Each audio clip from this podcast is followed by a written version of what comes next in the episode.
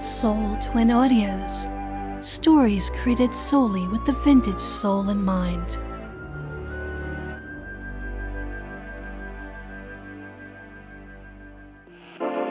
Modern day era driving you up a wall? Time travel not likely in your future?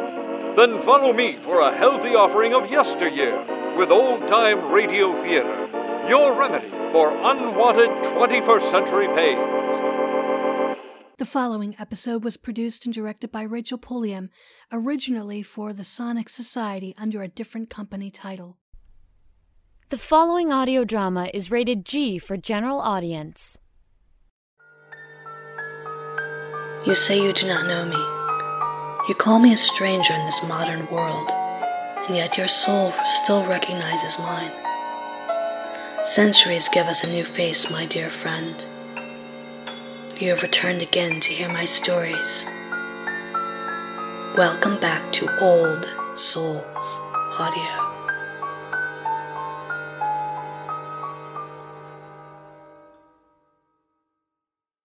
Last night, I dreamt I went to Manderley again. It seemed to me I stood by the iron gates leading to the drive, and for a while I could not enter, for the way was barred to me.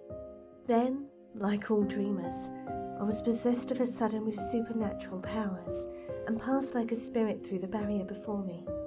The drive wound away in front of me, twisting and turning, and finally there was Manderley.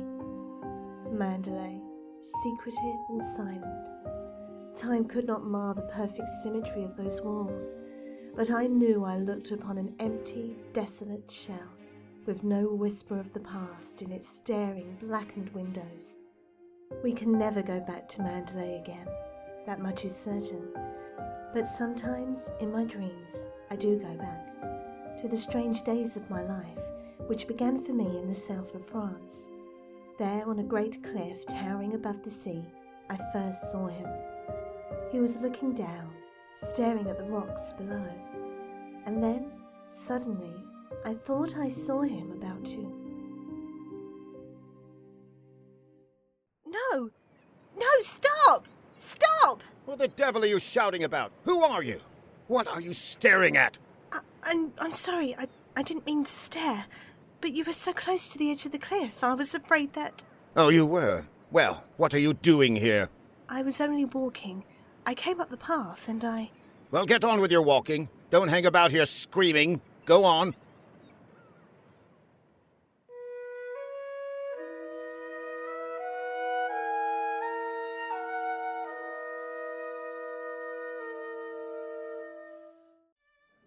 Never come to Monte Carlo out of season again. Not a single well known personality in the hotel. This coffee's stone cold. Waiter? Garçon? I don't believe he can hear you, Mrs. Van Hopper. Well, get him, get him. What are you being paid for, girl? You. Oh, why, that's Max de Winter. Look, see him coming this way? What are you looking so surprised about? I. I saw him today on the cliff. Oh. Mr. De Winter, how do you do? How do you do? I'm Edith Van Hopper. Do you remember me? It's so nice to run into you here. Do sit down and have some coffee. Mr. De Winter's having some coffee with me. You may go. Of course. I'm afraid I must contradict you. You shall both have coffee with me. Garçon, coffee, please. Oui, monsieur. You know, I recognized you just as soon as you came in. Are you playing the tables much here at Monty? No, I'm afraid that sort of thing ceased to amuse me years ago. Oh, I can well understand that. If I had a home like Manderley, I should certainly never come to Monty. I hear it's one of the biggest places in that part of the country, and you just can't beat it for beauty. Cigarette, Mrs. Van Hopper. Oh, thank you. And you? Oh, no, no. I. Thank you. And what do you think of Monte Carlo? Or don't you think of it at all? Well, I. I think it's rather artificial. She's spoiled, Mr. De Winter. That's her trouble. Most girls would give their eyes for the chance to see Monty. Wouldn't that rather defeat the purpose? now that we've found each other again, I do hope I shall be seeing something of you. Your valet's unpacked for you, I suppose? I'm afraid I don't possess one. Perhaps you would like to do it for me? Oh, well, um, this young lady might make herself useful. She's a capable child in many ways. Aren't you, dear? Mrs. Van Hopper. That's a charming suggestion, but I'm afraid I cling to the old motto he travels fastest who travels alone. Perhaps you've not heard of it. Good night. Well, what do you make of that? Do you suppose that sudden departure was intended to be funny? Oh, perhaps he just didn't realize how it looked. Poor thing. I suppose he just can't get over his wife's death. They say he simply adored her.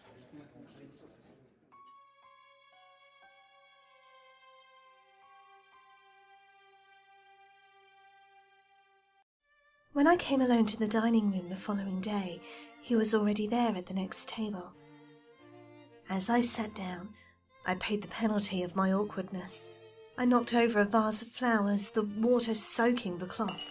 Mademoiselle, Oh, I- I'm so sorry. What a stupid thing to do. You can leave that, waiter. Go and lay another place at my table. Mademoiselle will have lunch with me. oui, monsieur. Oh, no. Oh, no, I couldn't possibly. Why not? Oh, well, please don't be polite. It's very kind of you, but. I wasn't being polite. I should have asked you to lunch with me even if you hadn't been so clumsy.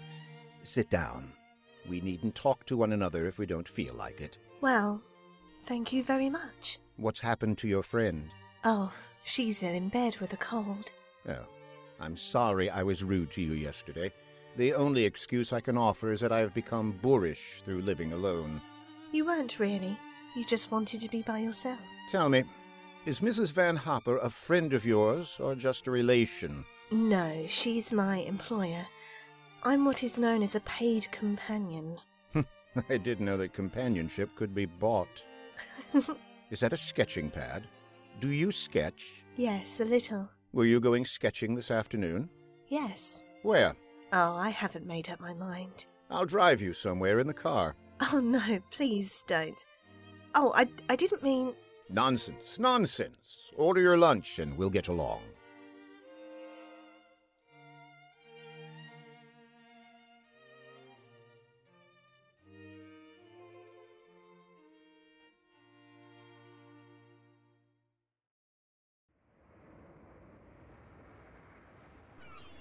You've taken long enough with that sketch. I shall expect a really fine work of art.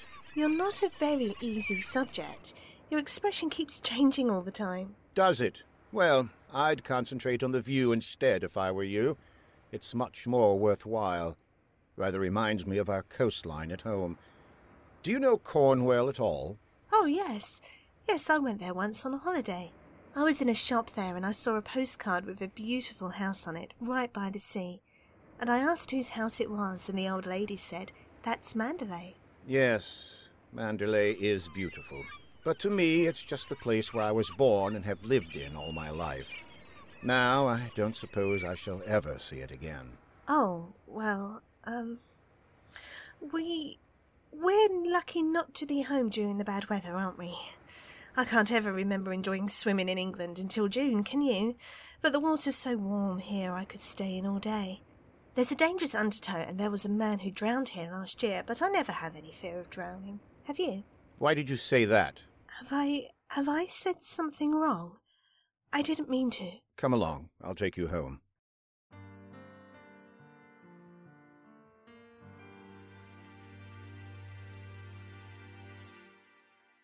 That night I learned the reason for his strangeness. I was late getting back to the hotel. As I opened the door of Mrs. Van Hopper's suite, I heard her talking to someone on the telephone. Oh, yes, I know him quite well. I know his wife, too. She was the beautiful Rebecca Hildreth, you know. The most glamorous creature in all England. She was drowned, poor thing, while she was sailing near Manderley. I am glad it cannot happen twice, the fever of first love, for it is a fever and a burden too. I have forgotten much of Monte Carlo, of those morning drives with him, of where we went and what we said. But I have not forgotten how I trembled as I sat beside him. You know, I wish there could be an invention that bottled up a memory like perfume, and then, whenever I wanted to, I could uncork the bottle and live the memory all over again. And what particular moment in your young life would you want to keep? Oh, all of them. All of these last few days. Sometimes, you know, those little bottles contain demons that have a way of popping out at you just as you're trying most desperately to forget. Yes, of course. Stop biting your nails. Oh, I didn't know I was. I. Would you please tell me, Mr. De Winter, why you ask me to come out with you? It's obvious that you want to be kind, but why do you choose me for your charity? I asked you to come out with me because I wanted your company. You've blotted out the past for me more than all the bright lights of Monte Carlo. But if you think I just asked you out of kindness or charity, then you can get out of the car and find your own way home. Go on, open the door and get out.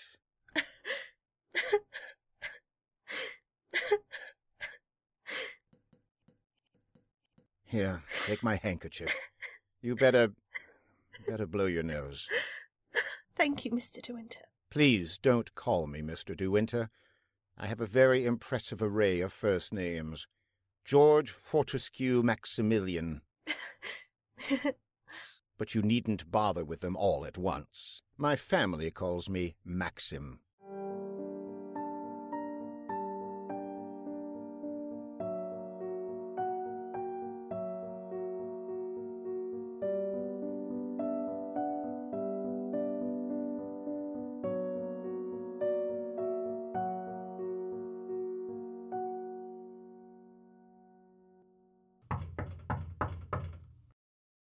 Come in, come in.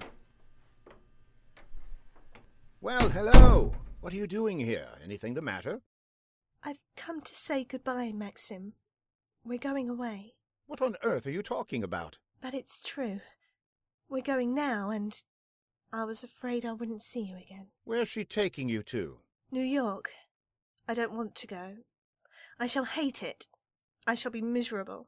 You mind if I finish shaving? I shan't be long. But I can't stay. I. Tell me something. Which would you prefer, New York or Manderley? Oh, please don't joke about it. Mrs. Van Hopper's waiting, and I. I'd better say goodbye now. I'll repeat what I said. Either you go to America with Mrs. Van Hopper, or you come home to Manderley with me. You mean you want a secretary or something? I'm asking you to marry me, you little fool. Marry you? Well, my suggestion doesn't seem to have gone at all well. I'm sorry. Oh, but you don't understand. It's that I. Well. Well, I'm not the sort of person men marry. What on earth do you mean? I don't belong in your sort of world, for one thing. what is my sort of world? Well, Manderley. Oh, you. You know what I mean. Well, I'm the best judge of whether you belong there or not. Of course, if you don't love me, that's a different thing. Fine blow to my conceit, that's all. I do love you. I love you most dreadfully. I've been crying all morning because I thought I'd never see you again. Bless you for that. I'll remind you of this one day, and you won't believe me. It's a pity you have to grow up. I was afraid to tell Mrs. Van Hopper, for I knew what she would say. When we were alone, she congratulated me, but I didn't like her smile. But of course, you do know why he's marrying you, don't you? The fact is, that empty house got on his nerves. He just couldn't go on living alone. You haven't flattered yourself that he's fallen in love with you, I hope. Not after being married to Rebecca Hildreth, the most beautiful, the most cultured woman in all England. well, goodbye and good luck, Mrs. De Winter.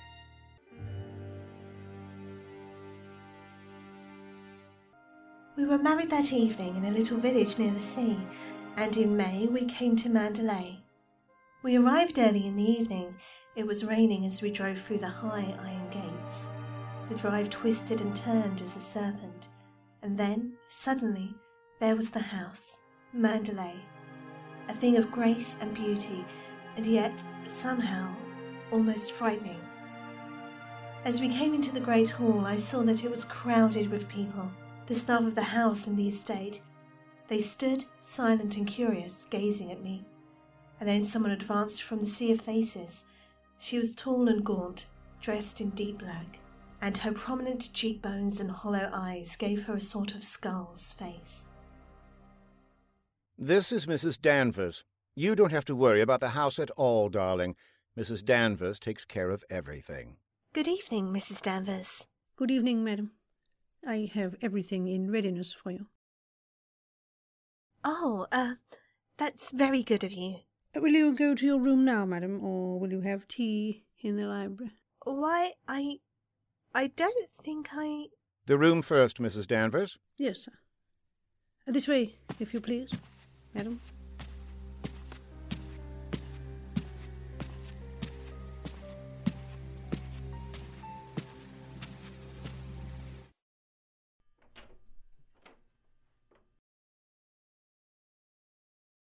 I do hope you approve the new decoration of these rooms, madam. Oh, I, I didn't know they'd been changed. What did it look like before? It had an old paper and different hangings. So it was never used much, except for occasional visitors. Oh, then it wasn't Mr. De Winter's room originally. No, madam. No, he, he's never used the east wing before. The only good view of the sea is from the west wing. The room's very charming, and I'm sure that I shall be comfortable. If there's anything you want done, madam, you only have to tell me. Mrs. Danvers, I suppose you've been at Manderley for many years. I came here when the first Mrs. De Winter was a bride. I do hope we'll be friends, Mrs. Danvers. But you must be patient with me. This sort of life is new to me, and I do want to make a success of it and to make Mr. De Winter happy. So I know that I can leave all the household arrangements to you. I hope I shall do everything to your satisfaction, madam. I have managed the house since Mrs. De Winter's death, and Mr. De Winter has never complained. I I think I'll go downstairs now. Certainly, madam.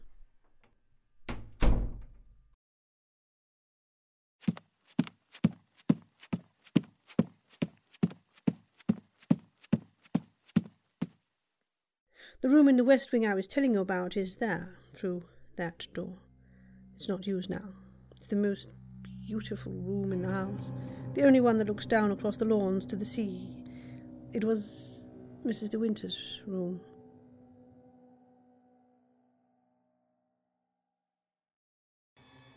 I knew even then that Mrs. Danvers despised me, standing there watching me, laughing silently at my awkwardness, telling me over and over that there'd been another before me, the beautiful Rebecca Hildreth. There was everything to remind me of that the letter R embroidered on the linens, her writing paper in the drawers of the desk, her dog who still slept outside her room. She was everywhere at Manderley. Rebecca, who had died and who still wandered through that house.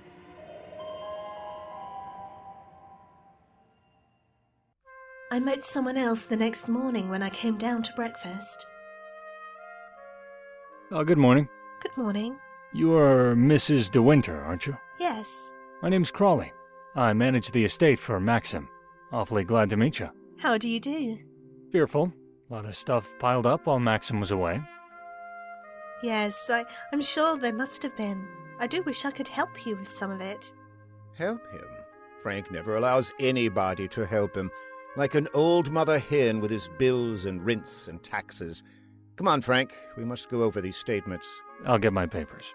You'll find quantities of breakfast over there, darling, but you must eat it all, or Cook will be mortally offended. I'll do my best, Maxim. Later on this afternoon, maybe, we'll take a walk around the estate. Just you and I, darling. There's a good deal I'd like you to see. I'll be ready, Maxim, any time.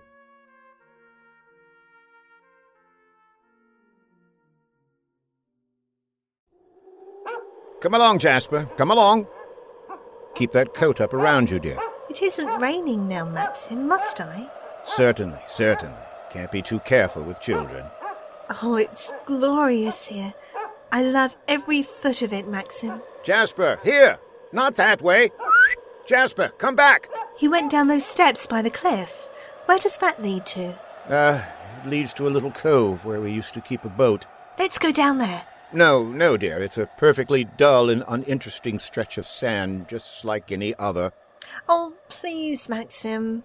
Some other time, darling, not today. Listen. Is that Jasper? There must be something wrong. Perhaps he's hurt himself. No, he's all right.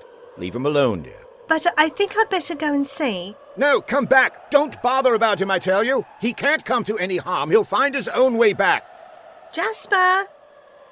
Jasper! Jasper! Oh, there you are. What do you want in that cottage, Jasper? Come on home. Come on, Jasper. He comes here looking for her. Oh, I.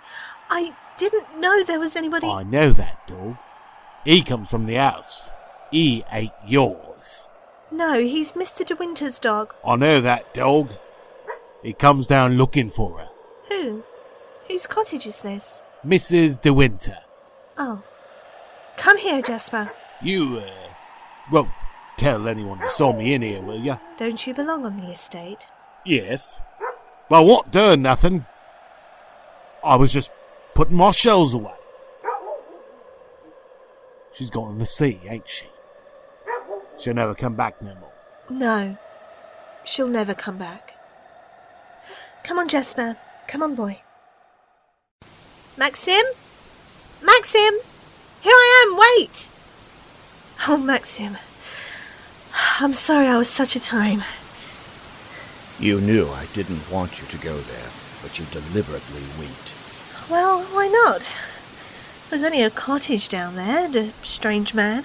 Well, don't go there again. Do you hear?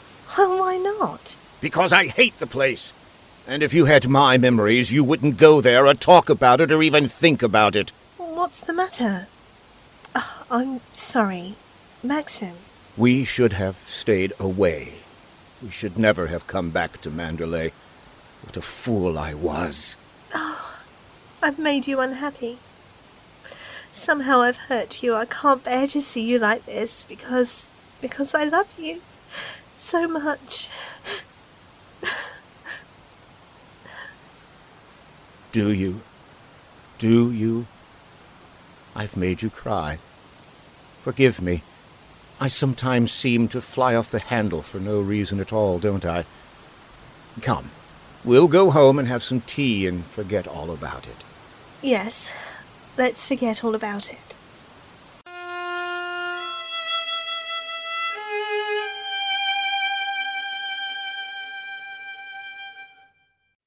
The weather was wet and cold for almost a week, and we didn't go down to the beach again. But I couldn't forget the dark, lost look in Maxim's eyes when we came up the path through the woods. It was my fault. I had gone down to the cottage. I seemed to have opened up a road into the past, and now, because of it, there was a barrier between us. I began to dread any mention of the sea, until one morning in the library I was alone with Frank Crawley. Ah, but you're not disturbing me, Mrs. De Winter, please. If there's something I can explain about the estate. Well, I I was down at the cottage on the beach the other day, Mr. Crawley. The place seems to be going to rack and ruin. Are those all Rebecca's things down there? Yes, yes, they are. What did she use the cottage for? The boat used to be moored near there. The boat?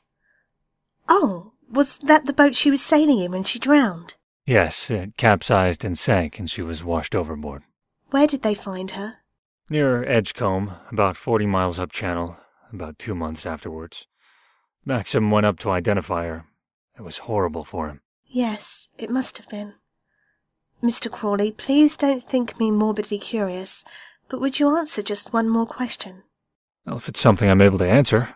Tell me, what was Rebecca really like? I suppose. I suppose she was the most beautiful creature I ever saw.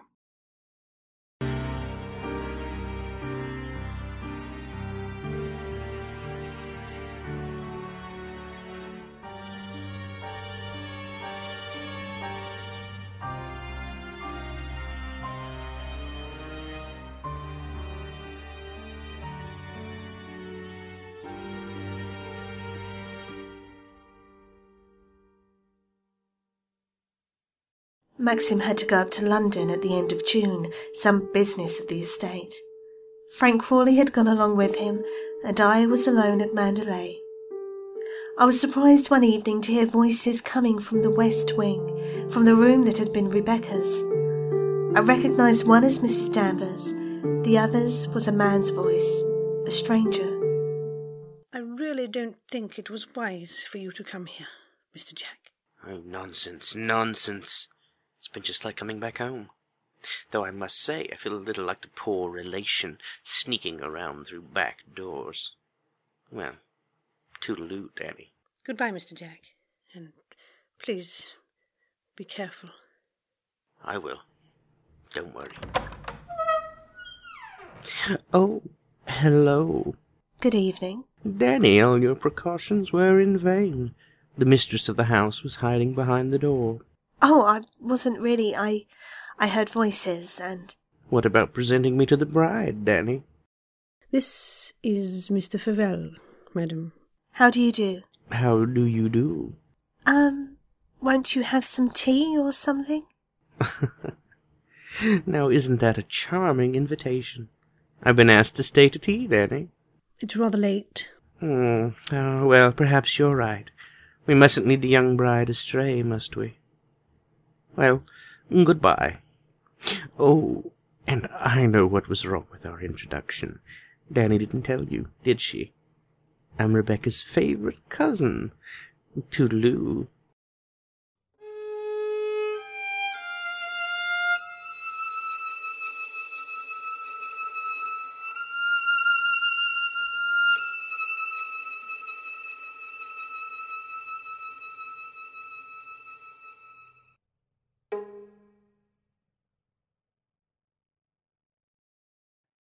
The man went quickly down the stairs and Mrs. Danvers went after him. I had a terrifying impulse to see what lay behind the door in front of me, the door to Rebecca's room. I pushed it open slowly. I could hear the sea plainly through the window. I had expected to see the furniture swathed in dust sheets, but nothing was covered up. There were flowers on the dressing table, a satin dressing gown on the chair, and beneath a pair of bedroom slippers, and then, suddenly, the door closed behind me. Do you wish anything, madam? No, no, I, I just came in. You've always wanted to see this room, haven't you? Why did you never ask me to show it to you?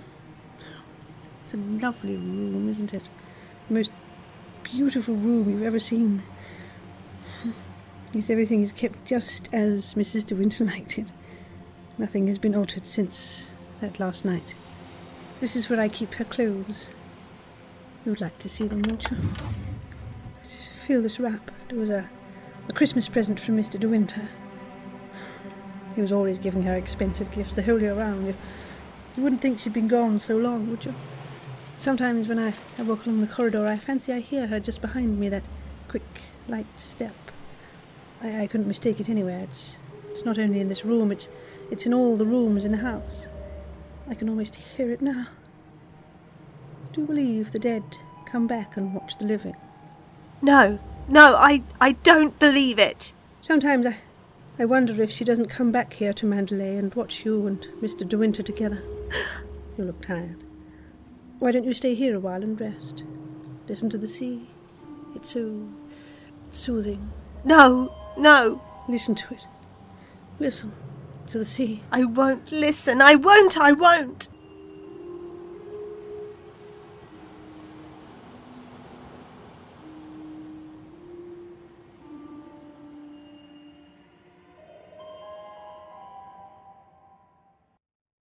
Maxim! Maxim, I'm so glad you're home again. Hey, hey, you're joking me. Oh, am I? Well, what have you been doing with yourself? Oh, darling, I've been thinking. Could we have a costume ball just as you used to? Now, what would put that idea into your mind? Oh, nothing. I just feel that we ought to do something to make people feel that Manderley is the same as it always was. Oh, please, darling, could we? All right, if you think you'd enjoy it. You'd better get Mrs. Danvers to help you, hadn't you? No, no. I don't need Mrs. Danvers to help me. I can do it by myself, Maxim. Oh, ho, oh, ho. all right, my sweet. I'm sure you can.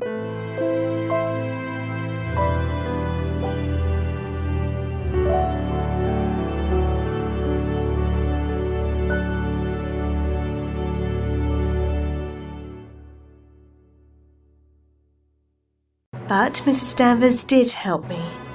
It was she who suggested I design my costume after one of the family portraits in the gallery a lovely young woman in a white dress, with great puffed sleeves and a hat with gay ribbons.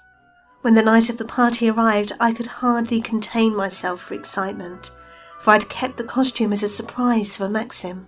I ran quickly down the stairs, and then I waited for the clapping and the laughter that would greet me. Suddenly, they were all quiet. Nobody clapped. Nobody moved. And then Maxim was coming towards me, his face white, his eyes blazing. What the devil do you think you're doing? Maxim? It's the picture, the one in the gallery. What have I done? Go and take it off! Go and take it off! Doesn't matter what you put on, anything will do. What are you standing there for? Didn't you hear what I said? Go upstairs and take it off!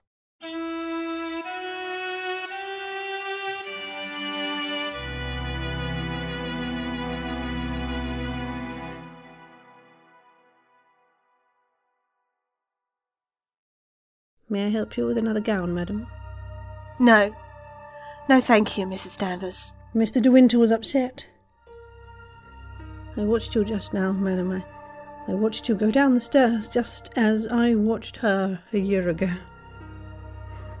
Even in the same dress, you, you couldn't compare with her. the same dress! You knew it! You knew that she wore it, and yet you deliberately suggested I wear it! Why do you hate me? What have I done to you that you should hate me so? You tried to take her place. You let him marry you. I've seen his face, his eyes. They're the same as those first weeks after she died. I used to listen to him, walking up and down, up and down, all night long, night after night, thinking of her, suffering torture because he'd lost her. I don't want to know. I don't want to know. You thought you could be Mrs. De Winter. Live in her house, walk in her steps, take the things that were hers, but she's too strong for you. You can't fight her. No one ever got the better of her. Never. Never. She was beaten in the end, but it wasn't a man, it wasn't a woman, it was the sea. Oh, stop it! Stop! Stop it! You're overwrought, madam. I'll open a window for you. A little air will do you good. Come and stand here, madam. Don't be afraid. Now, now look down there. Isn't the sea lovely? Why don't you go? Why don't you leave Manderley? He, he doesn't need you. He's got his memories. You, you've nothing to stay for. You've nothing to live for, really, have you? Look down there. It's easy, isn't it? Why don't you? Why don't you? Go on. Don't be afraid. Why don't you jump?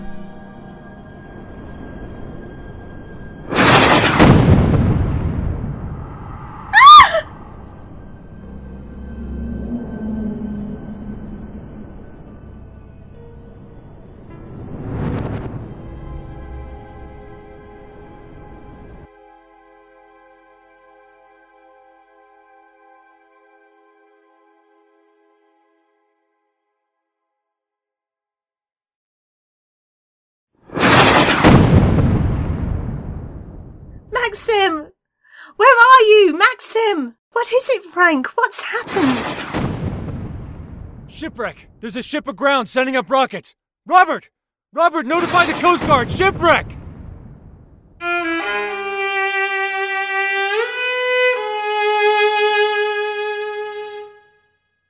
Frank? Frank, have you seen Maxim on the beach? Not since half an hour ago. He hasn't been in the house all night. I'm afraid something might have happened to him. Frank, what's the matter? You look terribly worried. Well, the diver who went down to inspect the bottom of the ship came across the hull of another boat. Frank, is it? Yes. Yes, it's Rebecca's boat. Rebecca's. Oh, why did they have to find it? Why couldn't they have left it there in peace at the bottom of the sea? Poor Maxim. It'll be so hard on him. Yes, it's gonna bring it all back again. And worse than before.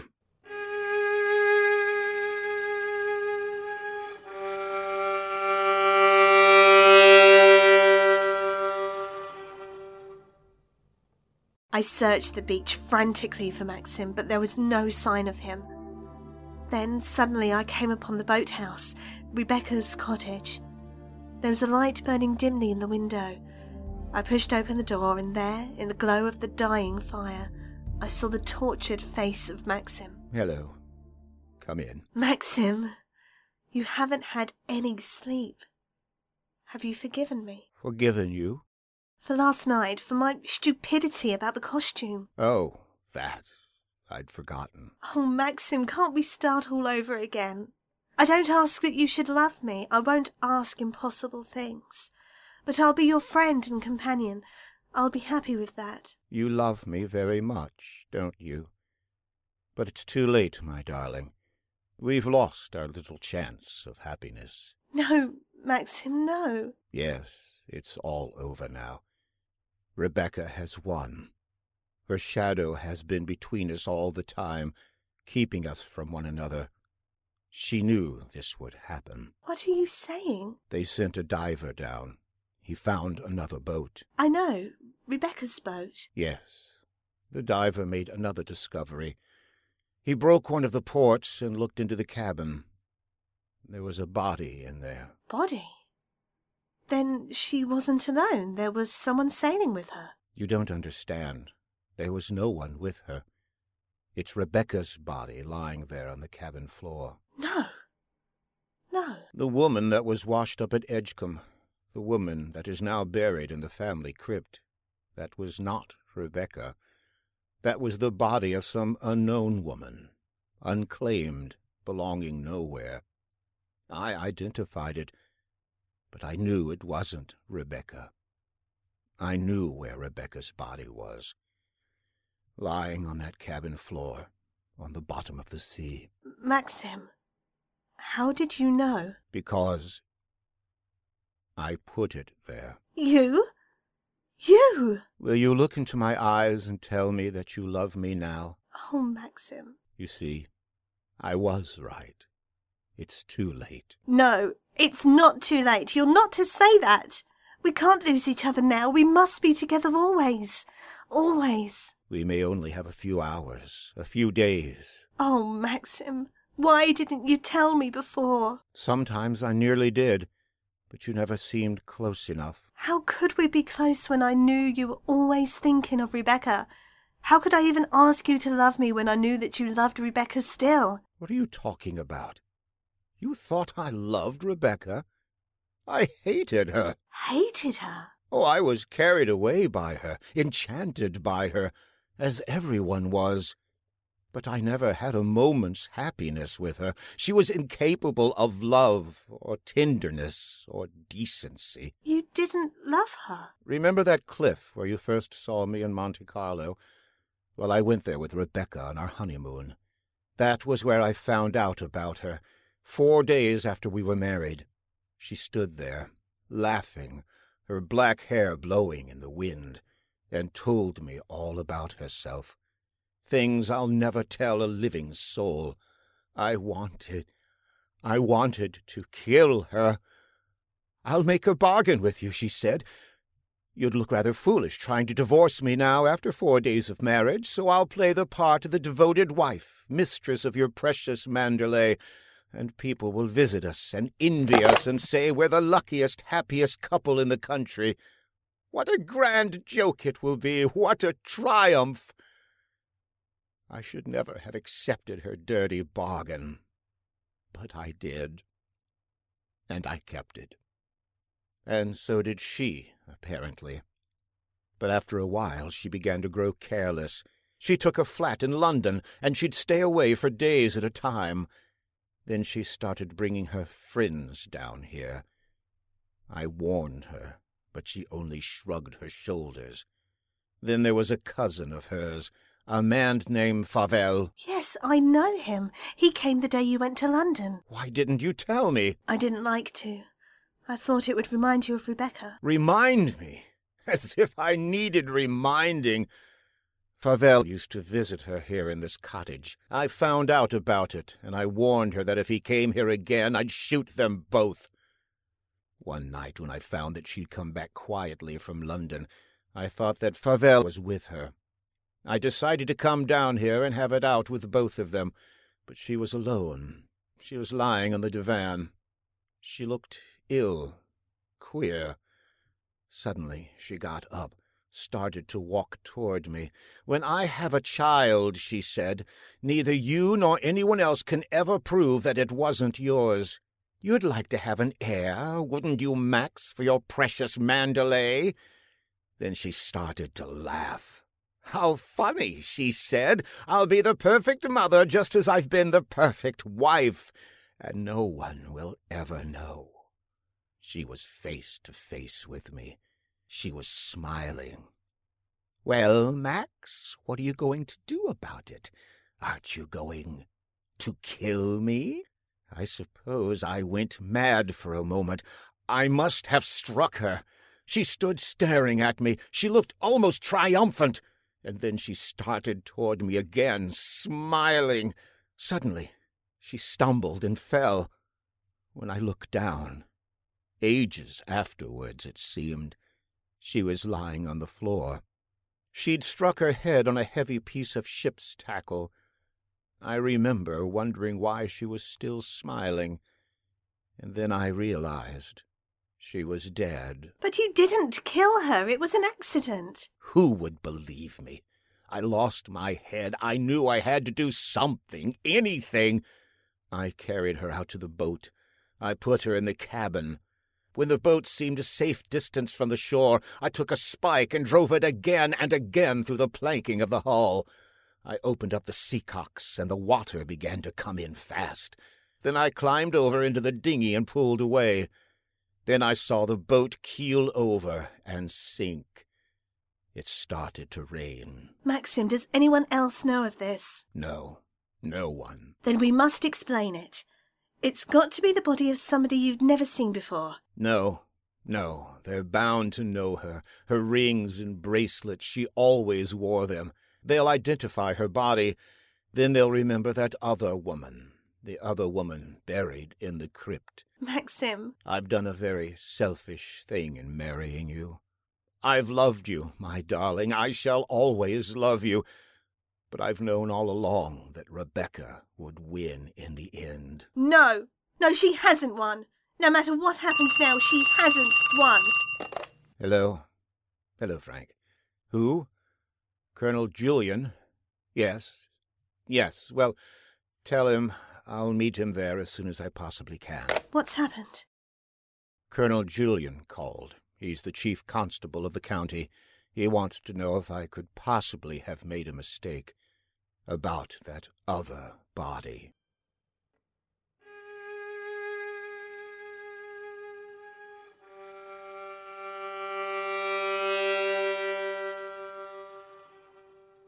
The body they had found in the boat was identified as Rebecca de Winter. There had to be an inquest, of course. Maxim was calm, almost too calm. I think that frightened me even more. I'm sorry to drag you back for further questioning, Mr. De Winter, but you've heard the statement of the boat builder, Mr. Tabb. I wonder if you can help us in any way. I'm afraid not. The holes in the planking were evidently made from the inside. Can you think of any reason for that? Well, of course I can't think of any reason. Then since Mrs. De Winter went sailing alone, are we to believe that she drove those holes herself? You may believe whatever you like. Can you enlighten us to why Mrs. De Winter should have wanted to end her own life? I know of no reason whatsoever. Mr. De Winter, however painful it may be, I have to ask you a very personal question. Were relations between you and the late Mrs. De Winter perfectly happy? Once again, were relations between you and... I won't stand for this any longer, and you might as well know. No, Maxim. Mrs. De Winter! Uh, we'll adjourn until after luncheon. Darling, are you all right? Frank, help me. Uh, I'll take her outside.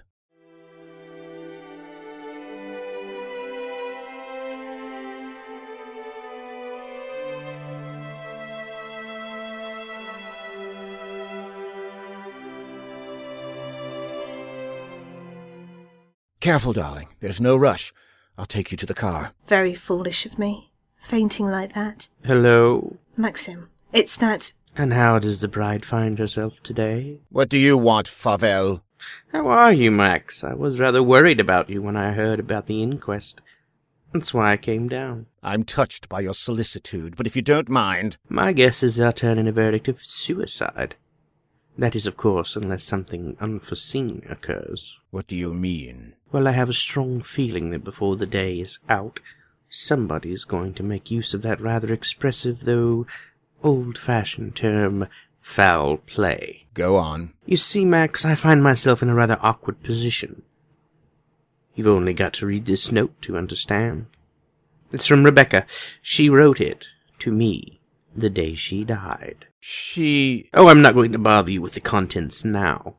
But I can assure you that it's not the note of a woman who intends to drown herself the same night.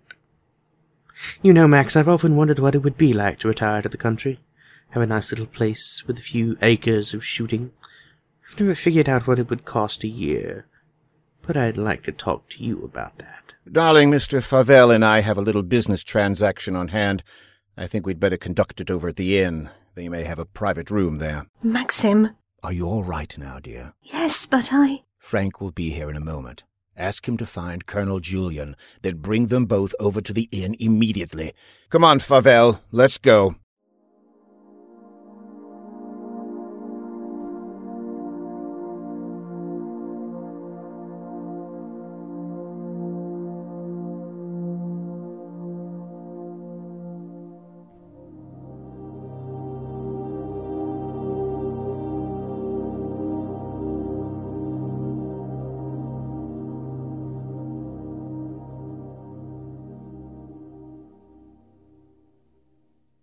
Colonel Julian, this is Mr. Favell. Oh, I know Colonel Julian. We're old friends, aren't we? Good morning. Since you're old friends, I assume you know that he's head of the police here. I think he might be interested to hear your proposition. I don't know what you mean. I only want to see justice done, Colonel. The evidence suggested certain possible theories concerning Rebecca's death. One of them, of course, is suicide. Now, I have a little note here which puts that possibility quite out of court. Will you read it, Colonel? Jack, darling, I've just seen the doctor, and I am going to Manderley right away. I shall be at the cottage all this evening, and shall leave the door open for you. I have something terribly important to tell you. Rebecca. Well, does that look like the note of a woman who had made up her mind to kill herself? Now come, Colonel. As an officer of the law, don't you feel that there are some slight grounds for suspicion? Of murder? What else? It's blackmail, pure and simple. Blackmail is not so pure nor so simple, Mr. Crawley.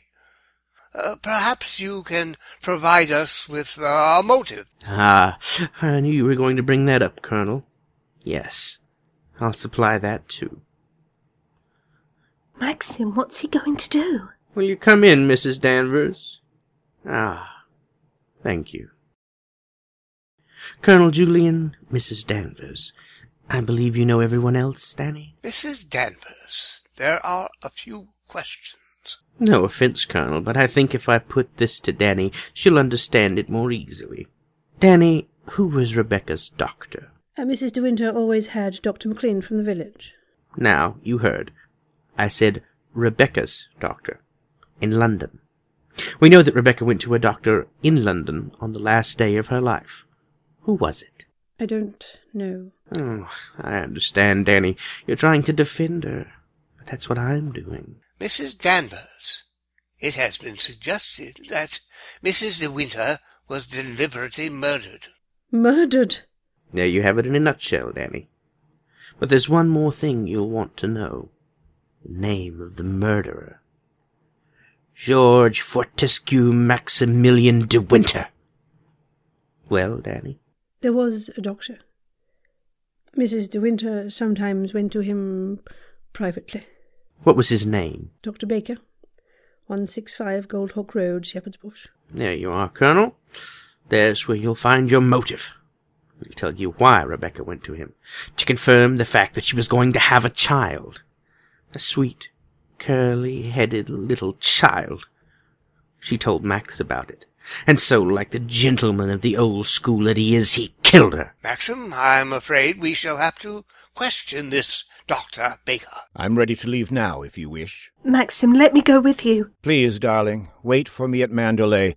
I'll be back first thing in the morning.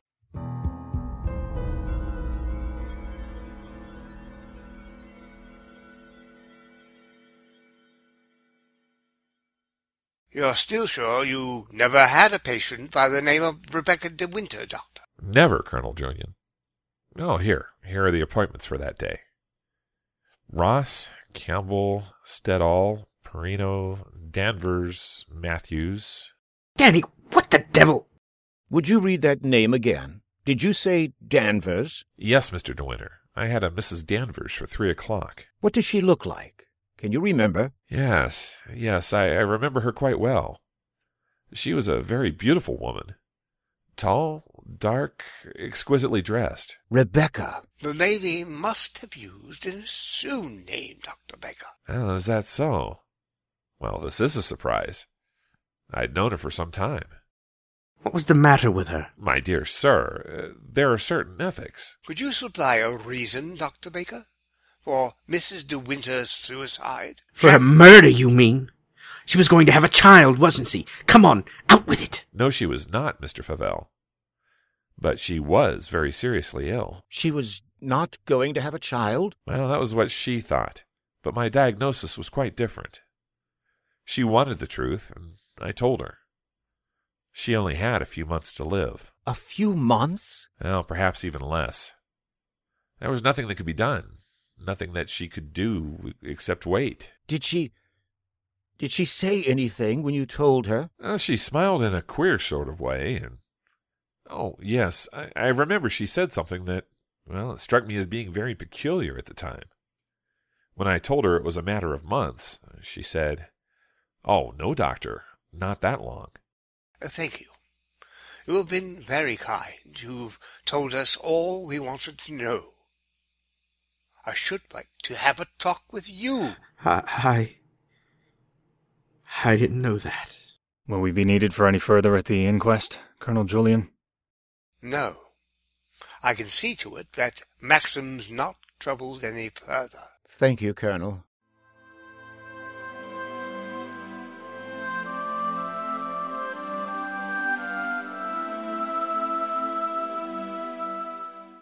Frank? Hmm? Yes? There's something you don't know. Huh, no, there isn't. Yes, there is. I didn't kill her, Frank. But I know now that when she told me about the child, she wanted me to kill her. She lied on purpose. She foresaw the whole thing. That's why she stood there laughing when she. Don't think about it anymore. Maxim, what's the matter? Why'd you stop? What. What time is it? Uh, it must be three or four. Why? Look at the sky. Over that way. Can't be the dawn breaking over there. Hardly. Perhaps it's the northern lights, but. But it's in the winter that you see them, isn't it? They aren't the northern lights. That's Manderley. It's burning!